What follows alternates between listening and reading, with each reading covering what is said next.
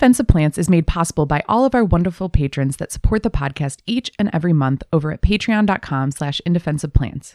Their monthly contributions ensure that In Defense of Plants can continue to bring you amazing botanical and ecological conversations each and every week. If you are enjoying this podcast and want to help make free science communication possible, consider becoming a patron. By supporting the show, you will receive wonderful kickbacks like stickers, producer credits, and access to multiple mini bonus episodes each month. Consider becoming a patron today and help spread the love of plants around the globe. Hello, everyone, and welcome to the In Defense of Plants podcast, the official podcast of indefenseofplants.com. What's up? This is your host, Matt. Welcome to the show. How's everyone doing this week? When the going gets tough, plants can't get up and move. After all, they are rooted into position. This means that often, plants have to adapt to extreme growing conditions if they are to survive. My guest today studies what it takes for plants to adapt to conditions that other organisms simply can't. Specifically, we're talking about gypsum today, and joining us to talk about this is Dr. Sarah Palacio. Dr. Palacio is very interested in sort of the morphological, anatomical, and physiological ways that plants can adapt to living in soils that are really high in gypsum. As you may remember from a previous podcast episode on gypsum soils, they are full of calcium and sulfate, which means not every plant can do well there. In fact, it can be very toxic to most plant species, but some plants survive just fine. In fact, they thrive in these soils. This is a really cool frontier when it comes to botanical science, and you're even going to learn how some plants are able to extract water from rock. You heard that correctly. And to figure out how that happens, stay tuned. So with that in mind, I don't want to keep you from this discussion any longer. Without further ado, here's my conversation with Dr. Sarah Palacio. I hope you enjoy.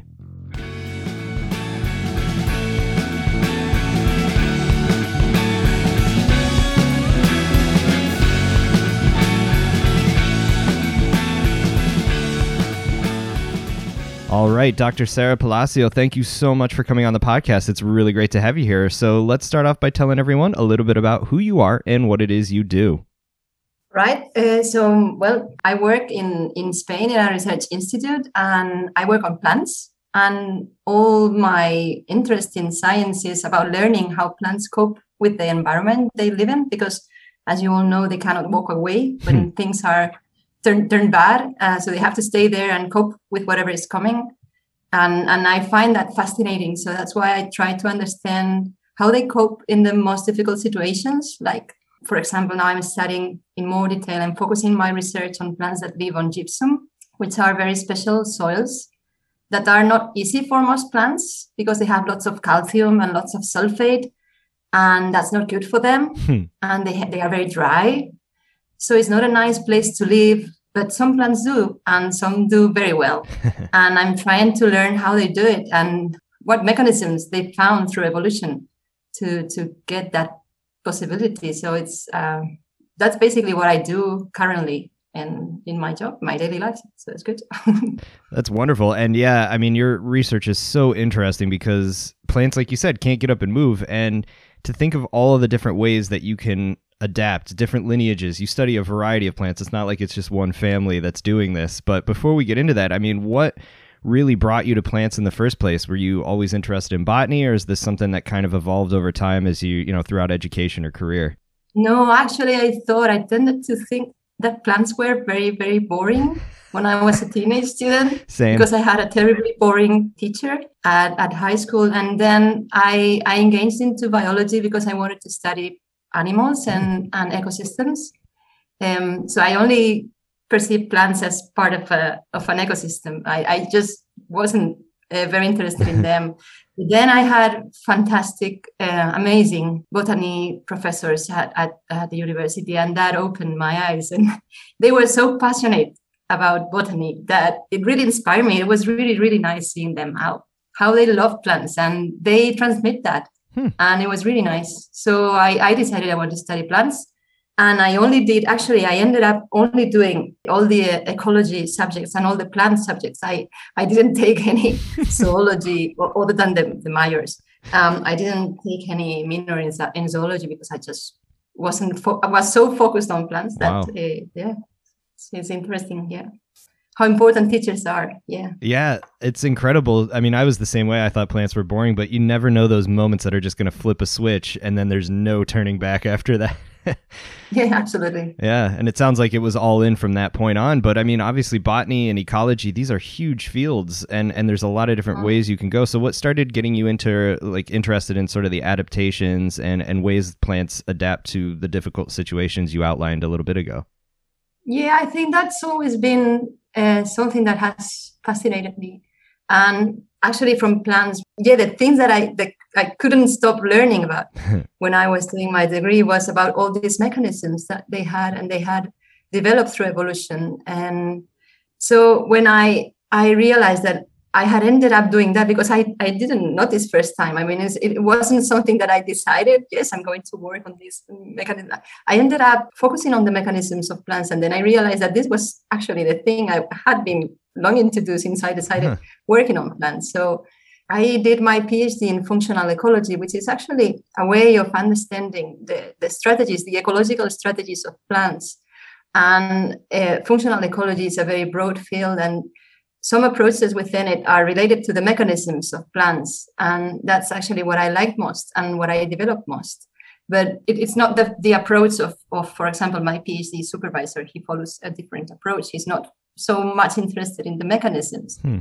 But I think doing my postdoc in Scotland with Pete Millard at now the James Hutton Institute, and he is an ecophysiologist, and he was very interested in mechanisms, and I think he inspired me that bit as well. So I don't know, we're a strange mix of all the influences of different people that we encounter, and it's quite nice to see. Yeah. And it's nice when it can kind of be outlined that way to show how this stuff develops over time and how these thoughts and research interests really develop over time.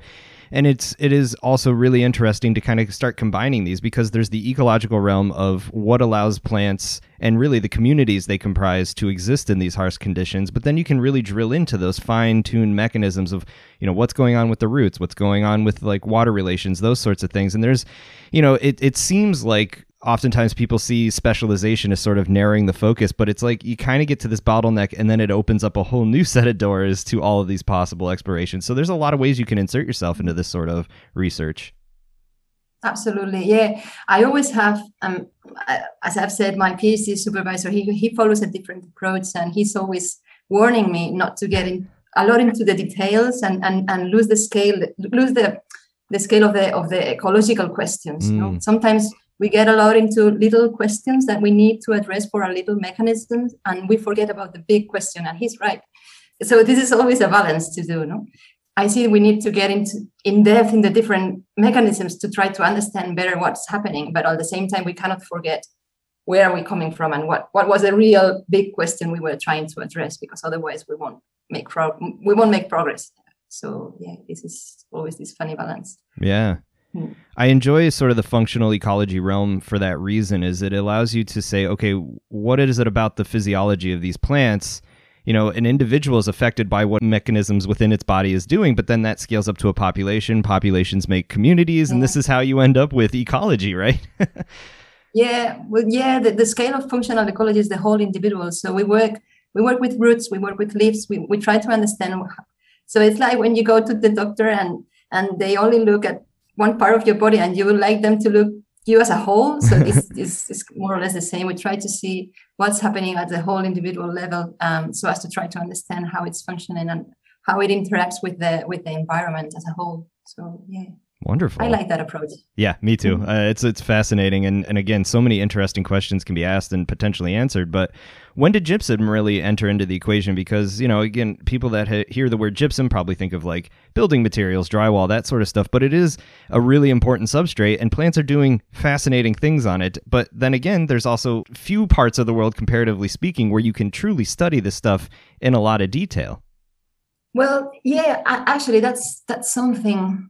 That's probably why we don't know much about gypsum. So gypsum is obviously a very important material worldwide, and it's an important trade, and the industry related to gypsum, it's well known everywhere. We all use it.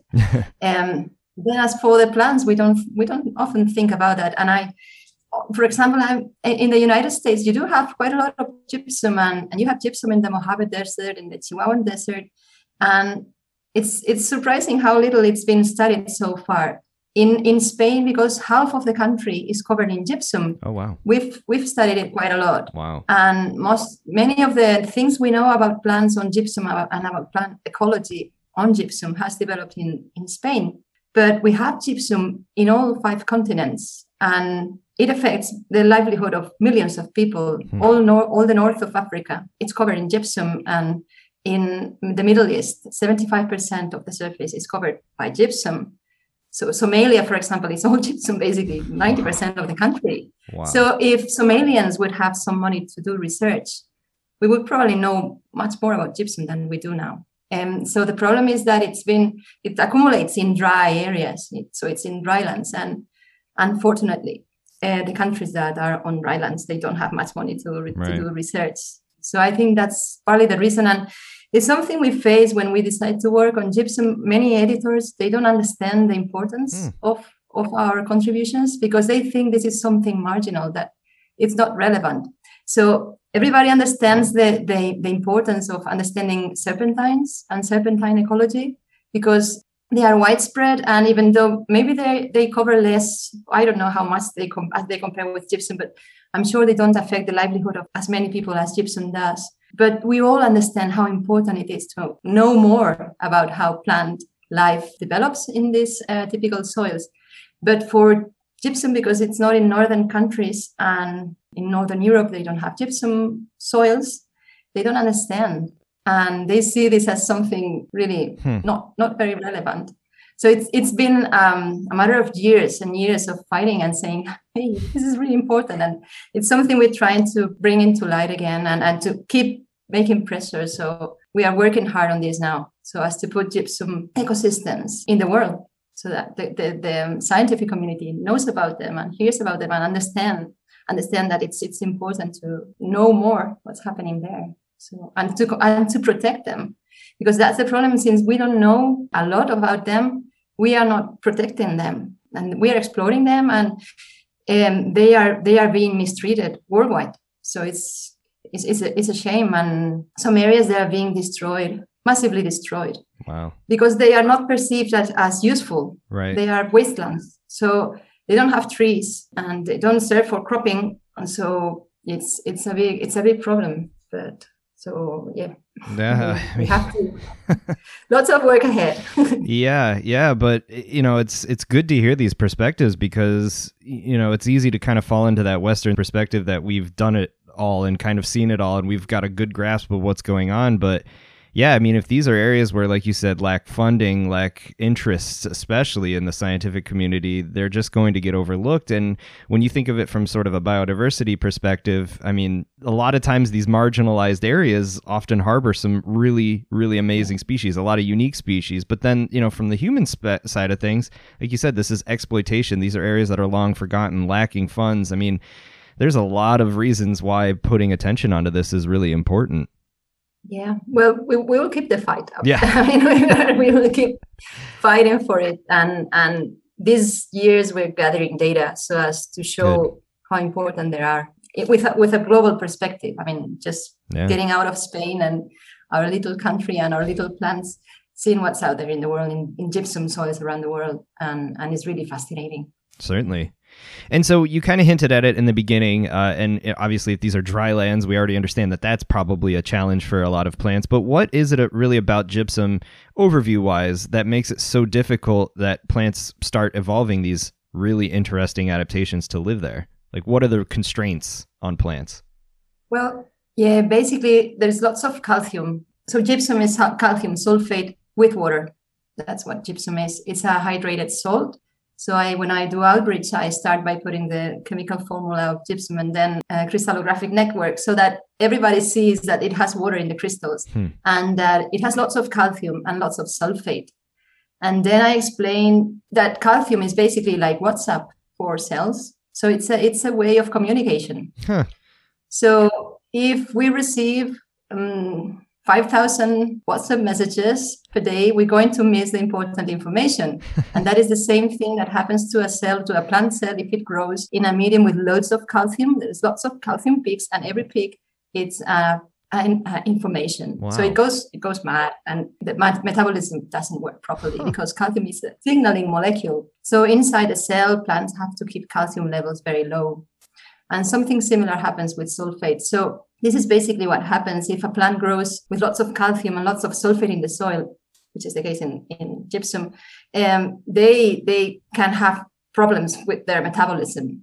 So they have to either block calcium out or learn how to cope with high levels of calcium, which is what some gypsum specialists have learned, how to do that. And then there's a scarcity of nutrients. So they are very nutrient poor, basically because everything in the soil solution is saturated by calcium. So they're going to miss. And then you have to take into account that some of the soils we study have 90%, over 90% gypsum. Wow. There's not much room left for anything else to be in there. So it's really, they are really nutrient deprived. I mean, it's very, very common that we take our soils to the analysis service and they say, hey, there's no phosphorus at all. We couldn't, I mean, it's below the detection limit. Oh no phosphate. Wow. So they're really, really poor. And then they're dry because otherwise we won't have gypsum. Yeah, that's right. The key of it. We need dry conditions. Otherwise, if it rains a lot, then the gypsum is washed away from the soil and we don't have a gypsum soil anymore. So we could have a gypsum outcrop like in the Alps. We have lots of gypsum in the Alps, but they don't develop gypsum soils with the potential to affect plants. And the same happens in Canada. There's lots of gypsum, but there we don't have a gypsum vegetation. We have calcareous vegetation. Because simply they don't develop gypsum soils in the strict sense of it. Right. So, I mean, it amazes me to think of like the happenstance of geology and continental drift and like Hadley cells all kind of culminating to this perfect storm that for all intents and purposes is extremely hostile to life. And I think when people think of, I mean, myself included, you think of these harsh conditions, you picture plants sort of on the edge of existence, barely hanging on, looking kind of sad and flimsy. But, you know, you get into some of this stuff, they're thriving. I mean, these are species that have truly evolved to either cope with it or, you know, I guess we can talk about the debate of like, are they truly gypsophiles or just plants that do really well, you know what I mean? But it's happening and life thrives on these things. So this just begs the question of what is going on with these plants? And that's where a lot of your research comes in. Yeah, well, actually they do love, I mean, I can really tell that some of these plants do love gypsum. And I like showing the picture of, I have a picture that I like a lot. It's the ancient wall of Teruel. It's a town here. And in Teruel, there is no gypsum, but the wall was built with gypsum bricks. And there we find these gypsum-loving plants. Wow. So you can tell how much they love it, and they find it. And it's happened to me. We have a tool to detect gypsum outcrops from satellite images. And it's happened to me to find a very tiny spot of what can be looking like gypsum. And it's surrounded by no gypsum at all in kilometers. But you get there and there you find the right plants. Wow. It's really amazing how they do it. Yeah. I don't know. Whole other lines of research there. Yeah. Oh, man. But they do love it. That's amazing. And so, you know, again, these are communities of plants. It's not like you get there and it's one type of Asteraceae or one type of Chenopodiaceae. I mean, there's various lineages here, which as soon as you start to hear that from an ecological perspective, you're like, each one's probably adapting to this in its own way, correct? Correct. That's right. And the mechanisms that they've found, as far as we know, are not always the same. Wow. So they, depending on their background, as a plant lineage and their chemical industry, they develop different mechanisms to cope with the limitations that gypsum soils impose.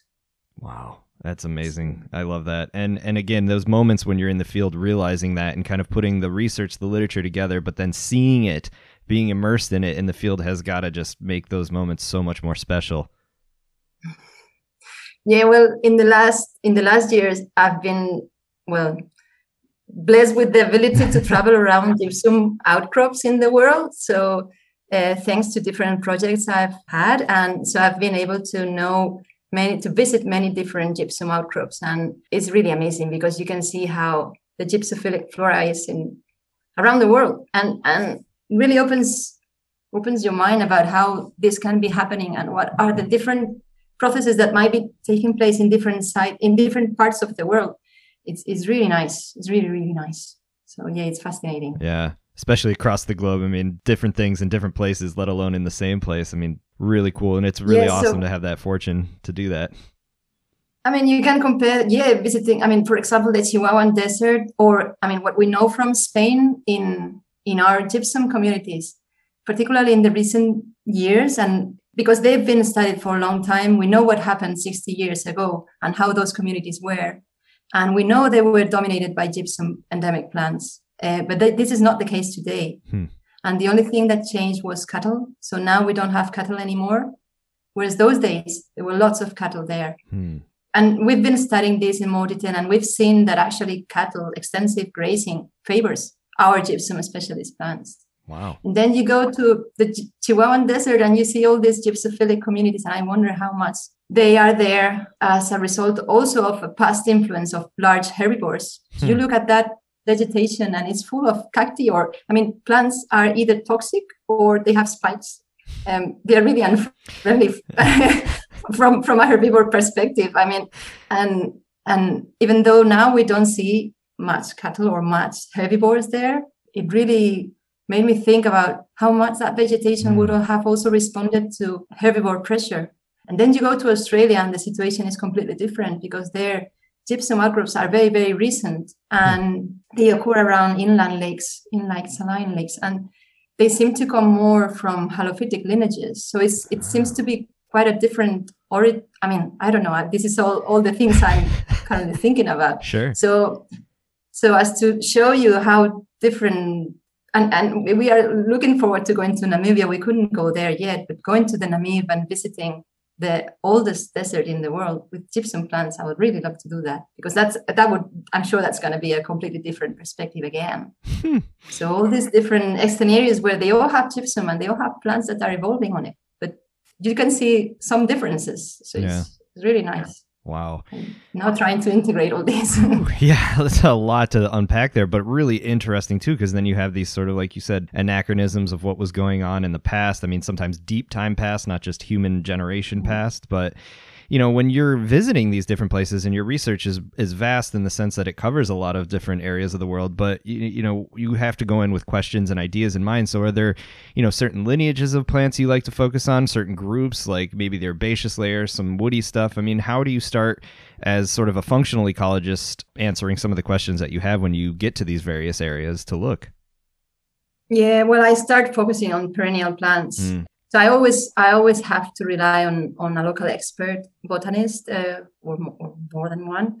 So this wouldn't be possible without my colleagues from all over the world that are helping us to improve knowledge. And they know the plants very well. So we first work on the plants, and we try to put together a list of what they consider are endemic plants, perennial plants, and we include the annuals as well, but we know that it's quite possible that we don't find them, so that's why we focus on the perennials. And I traditionally, from my career, I've been working mainly on woody plants, but obviously if you have to deal with herbaceous species, you also include them. But all the plants that I focus on when we do our experiments, so our focal species here from Spain, they are all woody, like subshrubs, little shrubs, which are the gypsum queens, as I call them, from here, from Spain. They are all shrubs.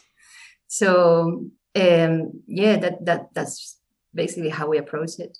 Awesome. Yeah. And that opens the door to, again, looking at all of the different ways. I mean, if you're just kind of binning it as this is a lifestyle, but different plants fit this lifestyle, how? Yeah. And for the lineages, so... there are some lineages that are very, very important for plant life and gypsum, and Caryophyllales are crucial. Asteraceae are also very, very important, particularly in America, in the Chihuahuan Desert. And obviously Brassicaceae are very, very important, and they follow a completely different way of coping with these limitations, at least when it comes to ion toxicity, to calcium and sulfate toxicity. because they have, their chemistry is well suited to uptake and to include, to assimilate that excess of sulfur, because they produce glucosinolates and they produce secondary metabolites that are rich in sulfur. So they can incorporate them into their metabolism, the organic molecules. So all these gypsum endemic plants, they tend to have very high levels of calcium and sulfur and magnesium. And what we've seen as a mechanism, as a detoxifying mechanism, is that most lineages, what they do is they pack the excess molecules into vacuoles inside the cells. And this leads to gypsum crystal formation inside the cells. So we see beautiful rose, desert roses, I think you call them as well, no? Beautiful crystals inside the cells of these plants. They are really amazingly beautiful. And they are pure gypsum. Others produce calcium oxalate, which is also widespread, a widespread mechanism to cope with excess calcium in soil. But these Brassicaceae, they don't form crystals. They assimilate it. And just today I told you I was traveling, and I was shipping. I went to the main town to collect some samples and ship them to the United States, to my colleague Rebecca Drenovsky.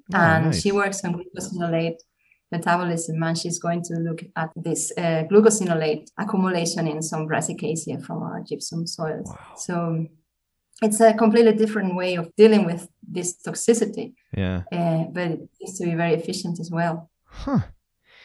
And so, okay, there's like really two lines that kind of stuck out to me. There's one, like the glucosinolates to me seem like a nice anti-herbivore, like that can really benefit them beyond just being able to deal with it, as like you said, investing in compounds that this lineage creates anyway. But then the vacuole stuff, is that just sort of like we can't stop taking it up, so we might as well just put it in sort of a waste bin, which is this vacuole? Is there any evidence that that's like anti-herbivore, or is it just, again, a way of kind of dumping all the excess into one area that's not going to hurt the tissues?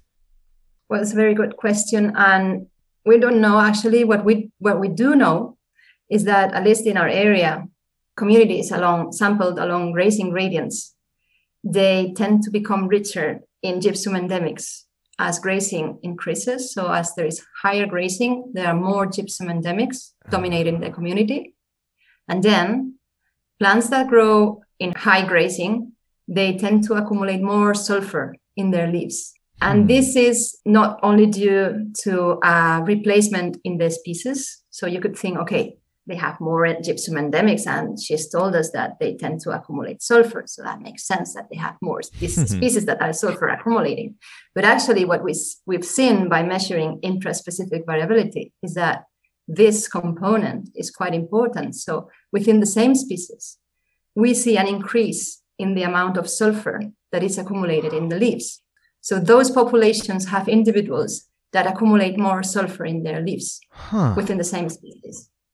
So that's what shows us that is likely also having an anti-herbivore role, this sulfur accumulation in the form of crystals, because in this case, we're mainly talking about non-Brassicaceae species. It's in these communities, we find very few Brassicaceae in this particular area where we did this study. So it should be mainly related to the production of gypsum crystals.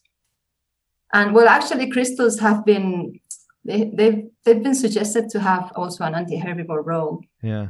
But it's all very new. Sure. We did a clipping experiment, and we didn't find any short-term effect. So we thought we could try to mimic browsing, and in just 1 year, one clipping event didn't trigger any change in sulfur content or gypsum crystal formation. But we know that with a longer perspective, so if we go to these grazing gradients that's been there for decades, we really see an effect in the populations, which is nice. Wow, that's wild to think about, because, it's this question of like local adaptation to just, like you said, repeat it, or is there some sort of plastic component that maybe it's not once, but a couple of seasons where it's heavy. But what's amazing is you do have these gradients of probably areas that are heavily grazed for a period of time and then removed versus ones that are kind of continually.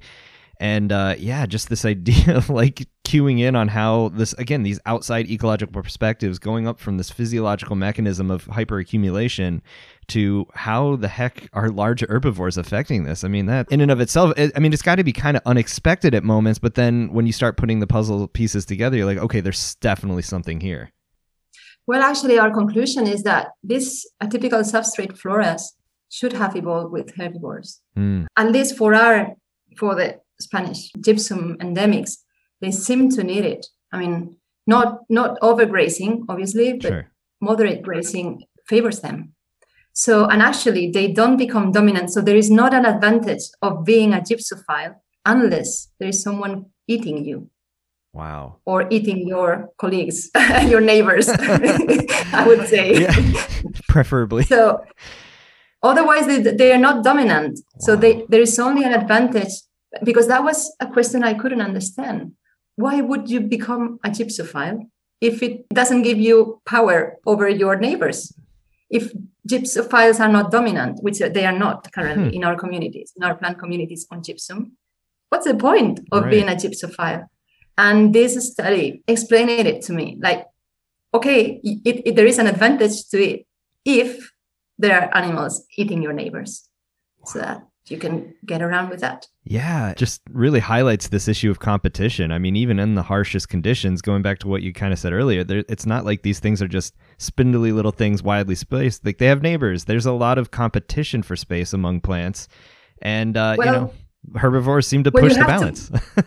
Yeah, you have to be able to cope with gypsum, and then you have to be able to cope with disturbance on a stressful soil, which is, grime. I mean, disturbance and stress is not within the triangle. It's not considered to be an option for most plants. Right. Most plants cannot cope disturbance and stress. That goes against the rules. But these plants have found their niche in there. Oh. That's so cool. And I love that you just brought grime into this, because we spend a lot of time talking about ecological laws and rules, thinking that these are black and white issues. This can't be, but ecology is a messy area. Biology is a messy area. And these are these exceptions to the rules. They might not be terribly common or widespread in some areas, but in certain areas, they're definitely there and it's happening, and you have to kind of struggle. And what's cool is now your research is bringing all of this theory kind of to the forefront in this one angle, going like, here's a challenge to this entire concept. Well, yeah. And actually to the concept of plant evolution on atypical soils, we only look at the soil, but maybe we should also be looking at the disturbance, because these open areas, and I'm thinking about serpentines and saline soils, all these atypical soils, they have traditionally been open areas where herbivores go. They love open areas. Right. They like the forest to hide, but they like open areas to eat. Right. And so thinking about what the evolution of this environment should have been in the past, they certainly have been under the pressure of disturbance. And it's very funny that it's not yet incorporated into our vision of how we should manage these ecosystems. Or what should we do with these plants? And that's something quite interesting that our recent research is bringing to light. Like, maybe we should look at it in a different way or broader way. Talking about, sort of the biases of like not paying attention to something just because an area is not, usable or marketable for economic gain. But yeah, just thinking about how much of our questions are formed by, well, this is what we saw growing up. This is what's familiar to me. This is how it's always been. But I mean, grazing regimes and like especially megafauna, on this continent, we've lost so many, on other continents as well. We're not unique here in North America, but just this idea that at some point in time, they had to have had an impact on the evolution of these species. And the composition and dynamics of these ecosystems are vastly different. And, again, it's generational loss of this knowledge that was once there. Yeah. Pretty wild to think about. And so in the context of grazing, I mean, you also have this idea of dryness getting into there. So not only are they dealing with the pressures of toxic soils, I mean, toxic in the context of most plants, herbivore pressure or lack thereof of a certain disturbance. Now you have the fact that they're also in really dry areas, which super complicates things for plants. Yeah, it does. They are very dry. And so one thing that fascinated us is that many of these plants, particularly the shallow-rooted ones, they were blossoming in late spring, early summer. And they have very shallow, less than a meter deep roots. So we did a stable isotope analysis, and we looked at the whole community. And we wanted to see, because here our gypsum landscape it's covered in soft hills, and the vegetation changes along the topography of these hills. So we wanted to see where from where these different plant communities were taking water from. And okay, we found that those plants that have very deep roots, they were using the water table. But then those plants with shallow roots, they were using what we call evaporated water. So it had a very funny isotopic signature. And we thought, because as I told you, there is water in the crystalline structure of gypsum, we thought maybe they were using that water, crystalline water. And we investigated a bit, and we read that it was possible for that water to be released at relatively low temperatures, like around 40 degrees. Water from the gypsum molecules can be released. And then we also calculated, and we saw that actually it's quite a lot of water. So it's 20% of the weight of gypsum is water. Huh. And so now there are projects now that are mining the water out of the gypsum in the Saharan desert to feed populations, to give drinking water to people that live in the desert. So it's actually quite a lot of water. So you just have to heat the soil. You just have to heat gypsum. And these areas are heated by sun in summer quite a lot, over 50, over 60 degrees many times. So, okay, we then looked at the isotopes. So we thought, well, can we separate these two waters? So like the free water and the crystalline water. And we thought of a way of extracting them sequentially. So first we would extract the free water without heating the soil. And when that soil was dry at 30 degrees, we would then heat it up to 120 degrees so as to extract most of the remaining crystalline gypsum water. And then we looked at the stable isotope composition, because they have to be very, very different if we wanted to use them to separate them with our stable isotope methods. Right. And we saw they were really, really very different. Ooh. So then we just went to the field, looked at the xylem sap of these plants, and using statistical models, we calculated how much of this water they were using. And some of these plants are using up to 90% of the water they drink in summer. 90% of it comes from gypsum crystals. So it's quite a lot. What? And this was, we did that in like 7 years ago. And it was a big thing for us. I mean, really, this was a new source of water for life. No one had ever thought about plants or any organism drinking minerals. And since there is gypsum in Mars, we were contacted by NASA because it was a bit of a revolution, actually. And we were a bit worried, actually, because you never know. Right. This is an indirect measurement. I mean, you never know if you've just released something that is not real. Right. But 2 years ago, they found some cyanobacteria in the Atacama Desert that are actually drinking gypsum water. Wow. And they found a anhydrite. So when gypsum gets dehydrated, it leads into anhydrite, and they found how these little algae were drinking the gypsum, likely digesting it and leading to anhydrite. And this year, well, she's just sent it out for it's currently under revision. But one of my PhD students, she's found that it's not only some specialist plants that do this. So she studied 20 plants in our gypsum communities. All of the shallow-rooted ones use gypsum crystalline water during summer. Grass species, and they don't have to be gypsum specialists. It's a widespread source of water for most plants. So actually, why they are not very green, and I think this is because this water comes with lots of salts and lots of sulfate ions and calcium. So it's kind of toxic water. Mm. So it's there, and they are using it, but it's their second chance. I mean, they only do it in summer. In spring, they use mostly rainwater and water in the soil, free water in the soil. But in summer, when they are really, when soil gets dry, they get into this source of water. It's very important for the whole community. And it's nice to see the niche segregation, because the plants that have deeper roots, they don't use this crystalline water that much. They can rely on more available free soil water, and they use it. Whereas those plants with shallow roots, the soil is dry. They can only use this gypsum crystalline water, and they do it. All of them. It's very nice. That's so remarkable. Drinking water from rocks.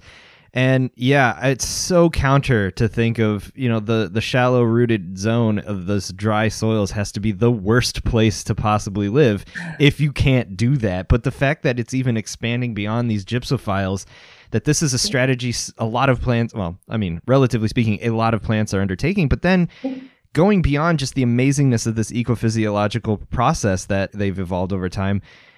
Here's a really harsh part of the world, or harsh parts of the world that are dry. You said dead of summer. This is when this is happening, and they're flourishing. They're green. They're blooming. They're doing well during these hard conditions. Ecologically speaking, those have to be little oases for other life. I mean, even just from the shade that they're casting, but nectar resources, that sort of stuff. I mean, this really scales up beyond just how amazing it is that plants are drinking water out of rocks. Yeah, wow. I think so. Yeah, it's. That's Laura's conclusion in her paper. So this source of water is making possible these highly biodiverse communities. It's sustaining them. So otherwise, they would just be deep-rooted plants in there, because what's feeding them during summer is this crystalline water. Right.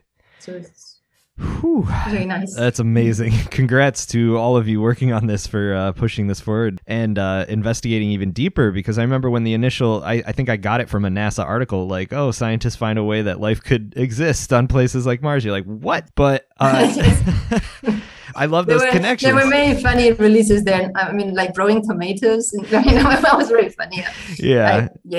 Yeah, I mean, anyway. Pop science is going to do what it wants to do, and you got to get clicks. But, you know, scaling back down to the level of what's going on at the roots, I mean, is this, you mentioned heat has to play a factor here, but, you know, is it that these rocks heat up and the water kind of precipitates out and then the plants use it, or are the plants doing something physiologically to unlock it? Are they growing into the matrix or something like that? How does it work out from that side of things? Well, actually, we don't know. That's all about Laura's PhD. So now She's measuring exudates. I should be. I'm escaping helping her. We're trying to see. So we've grown these plants in rhizoboxes. So these are like special pots. And I like when I go to primary schools and I tell the students, how would you study the roots of a plant if you cannot see them? So then I show them our containers with this little window where we can actually see the roots. Nice. And they all love it. So Lara is studying how the roots, as they grow, they modify the pH of the soil. And so to get into this, we contacted some crystallographers from Spain. And they work at the Instituto Andaluz de Ciencias de la Tierra. So that's the Andalusian Institute for Earth Sciences. They are world experts in gypsum crystallography. They've been studying the mica crystals, and they have amazing studies on gypsum. And we collaborate with them. And I asked them, what do you think? Because my view is that I think plants are pushing dissolution of gypsum, that they are actually eating the gypsum, I mean, like this algae they have been found to do. They digest, they dissolve in the way that they destroy the gypsum, and that releases water. They told me they were more thinking about the thermodynamics of gypsum and thinking that maybe plants could change the chemical environment in the gypsum soil so as to change the thermodynamic rules. So, for example, if the plants are exudating certain compounds, they can change the rules. And that can lead to gypsum dehydration, so to the release of water. And these are the kind of things we're currently studying. So we want to know first if these roots are able to lower down the pH, the soil pH, so as to bring it to a point where the gypsum would dissolve, I mean, would be degraded.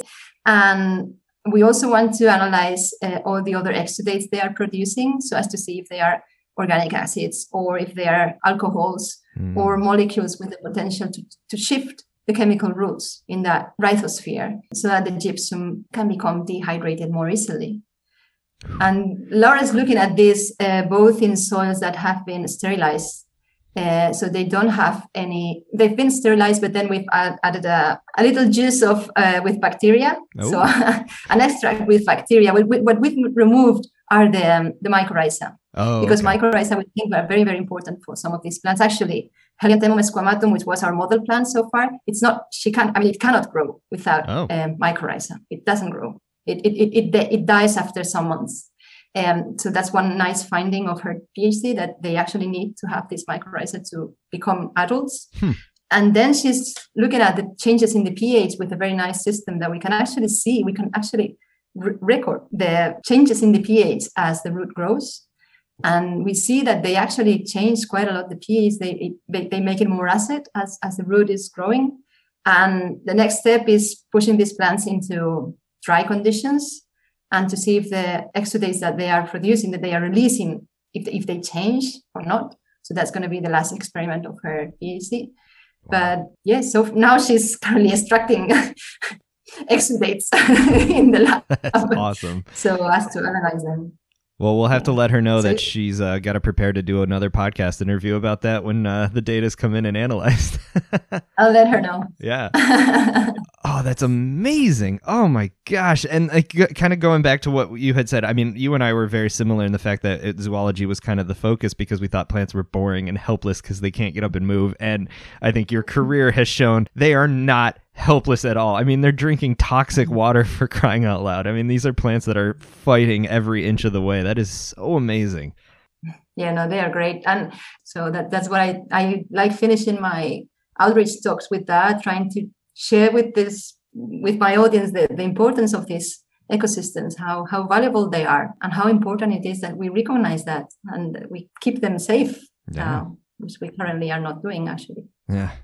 I mean, yeah, thinking of the perfect storm of the evolutionary history that led to most of these organisms, but let alone, you know, even just looking diversity, going, this is amazing by itself, but then all of the amazing adaptations we can wrap our heads around to try to understand how plants can make a living in these conditions. And this extends so much beyond even gypsum itself. I mean, think of areas that have been ignored because of this or not thinking about it in terms of the context of what's going on below the soil. I mean, that in and of itself, like you said to the students, you can't put on goggles and dive under the soil like you can under the water and study this stuff. But how much of that has just gone to the wayside because it is difficult unless you have the right technology to study it. I mean, you're opening so many new avenues of things to pay attention to at the very least. And then thinking of all the amazing things that come on board from the scaling up from ecophysiology all the way up to the ecological relationships these plants are forming. It's nice. And yeah, I don't know, I'm having lots of fun. That's all I can say. Well, that's good. And I'm meeting lots of very nice people. Yeah. All around the world. So I feel really fortunate to be able to be doing this. It's really nice. Yeah, it would suck if you're doing all these amazing things and you're like, I'm bored and I don't like what I'm doing. No, I'm sure you do. Good. No, and again, thinking, you know, the collaborative aspects of what it takes for you to do your work, but then thinking of the ways these organisms are interacting with like mycorrhizae or the pollinators in this world. I mean, there's a lot of corollaries there that make for kind of an interesting dynamic to think about what it takes to study this stuff, but also what it takes on the flip side to live in these areas. I mean, I would assume the mycorrhizal interactions or any microbial interactions that's going on underneath the soil is in and of itself an entire realm in desperate need of deeper exploration. Actually, it is. Yeah, what we've seen from studying the mycorrhizal communities in this vegetation, gypsum vegetation, is basically that the gypsum endemics don't seem to rely that much in general on mycorrhiza. So the non-endemics are the ones that have higher percentage of colonization, probably because they are stress-tolerant plants and they have to cope with this very stressful soil and they have the help of their fungi friends. And whereas gypsum specialists, we think they use mycorrhiza, but they also seem to be more able to uptake the scarce nutrients that are present in the soils by other means, like by means of the root phenology or by being it's like they are, we describe it as being very permeable. So they uptake whatever it is in the soil because they don't mind. I mean, we've seen that non-specialists, they tend to block calcium and sulfur at the root, at the fine roots. So they have lots of them at the fine root, but they block it there so as it doesn't get into above ground parts, and which would be toxic for the plant. But gypsum endemics are, okay, doesn't matter. Just go, go, go. They uptake anything that is in there. It's fine for them. Doesn't matter. So that they seem to be more able to uptake nutrients because they don't block so much. But then they have to cope with this excess of calcium and sulfate. But that's what we now, as we see it now, that they don't seem to rely that much on mycorrhiza in generally. I mean, Helianthemum squamatum, these species I've told you, sure, cannot survive without. It's absolutely dependent on them. But in general, gypsum endemics, they have less percentage of mycorrhizal colonization in the roots than the non-endemics. And we think it's because of this, that they have these other nutritional strategies that enable them to be more efficient in uptaking the nutrients in these very poor soils. Yeah. So, but we continue. That's all I can say. Right.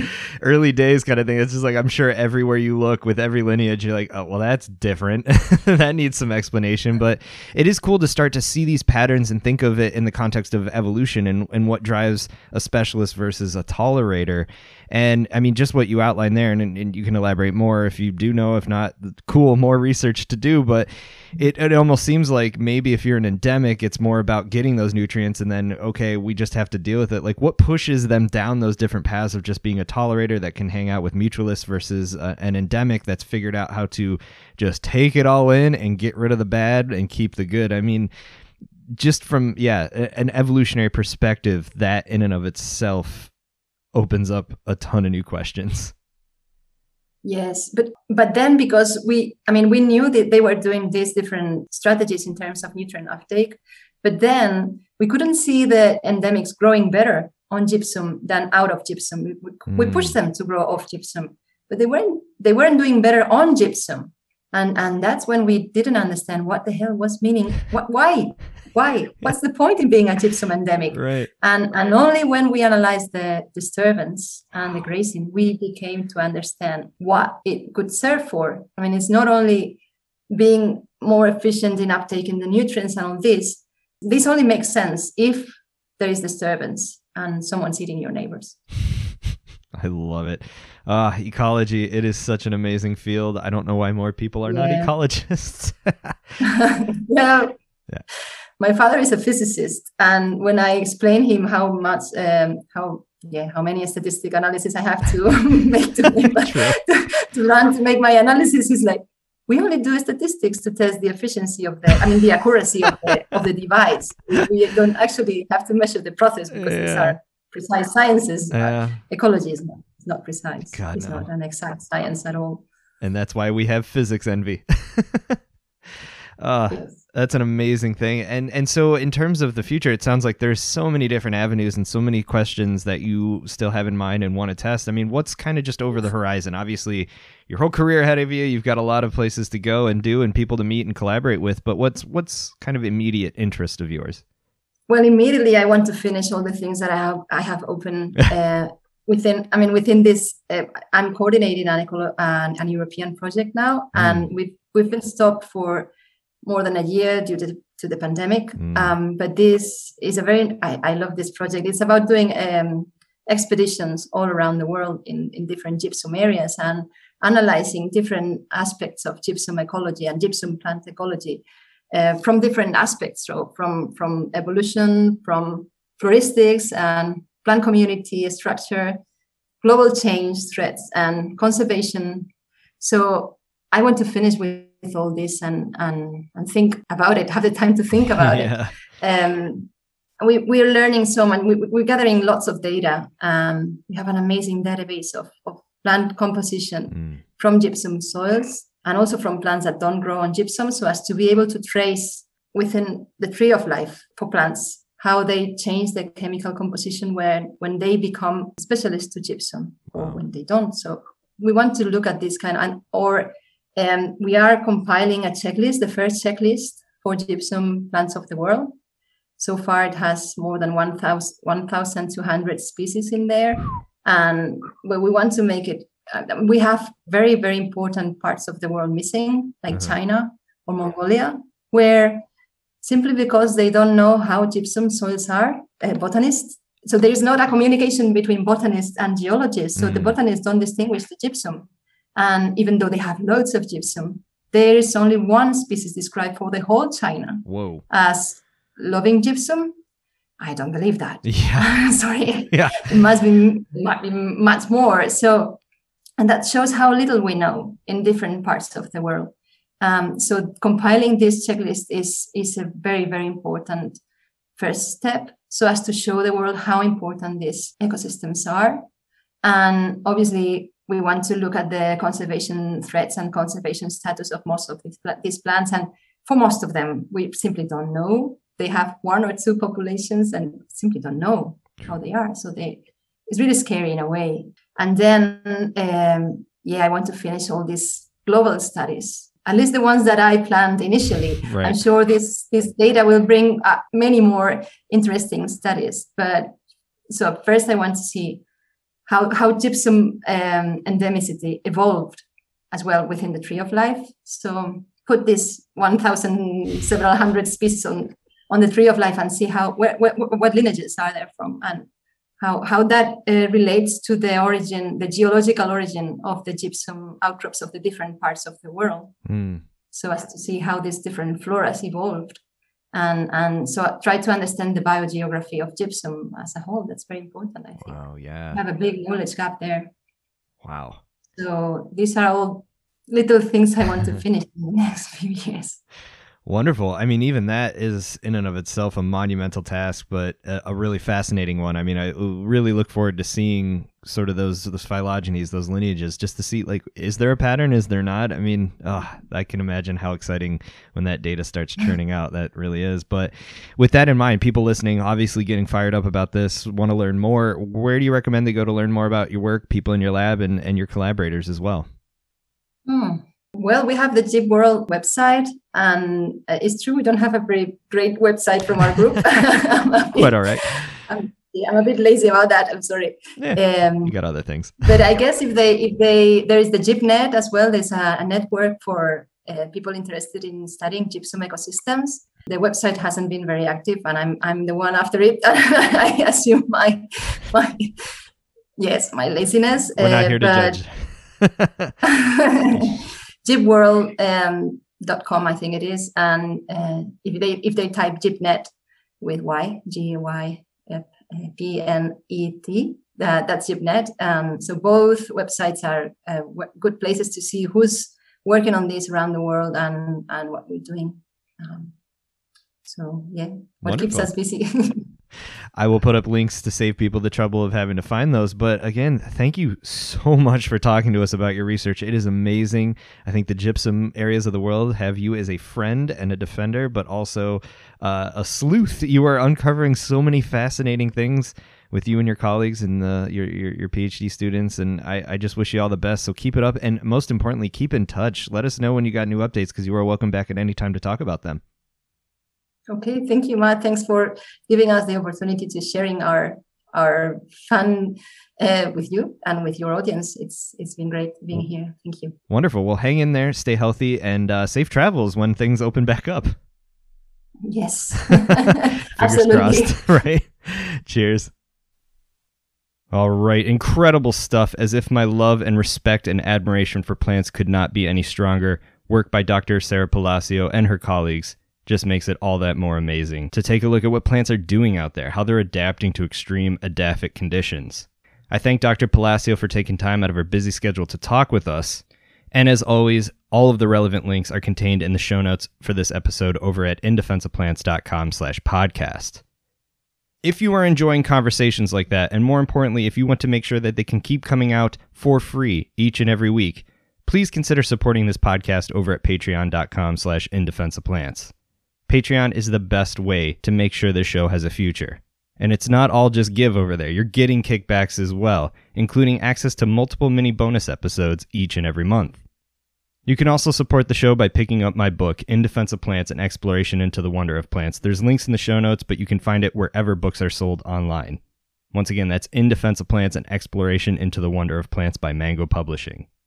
I thank everyone that's picked up a copy so far. I hope you're enjoying it. Finally, you can also get merch over at teespring.com/stores/indefenseofplants. It's customizable, and a portion of every purchase is being donated to places like the Nature Conservancy, the Rainforest Trust, and the Biodiversity Heritage Library. But that is it for me this week. I thank you all for listening. Make sure you hit that subscribe button and you tell your friends about this podcast, because word of mouth is still the best way to get more people listening. But in the meantime, stay healthy, have fun, be good to each other, and get outside if you can. This is your host, Matt, signing out. Adios, everyone.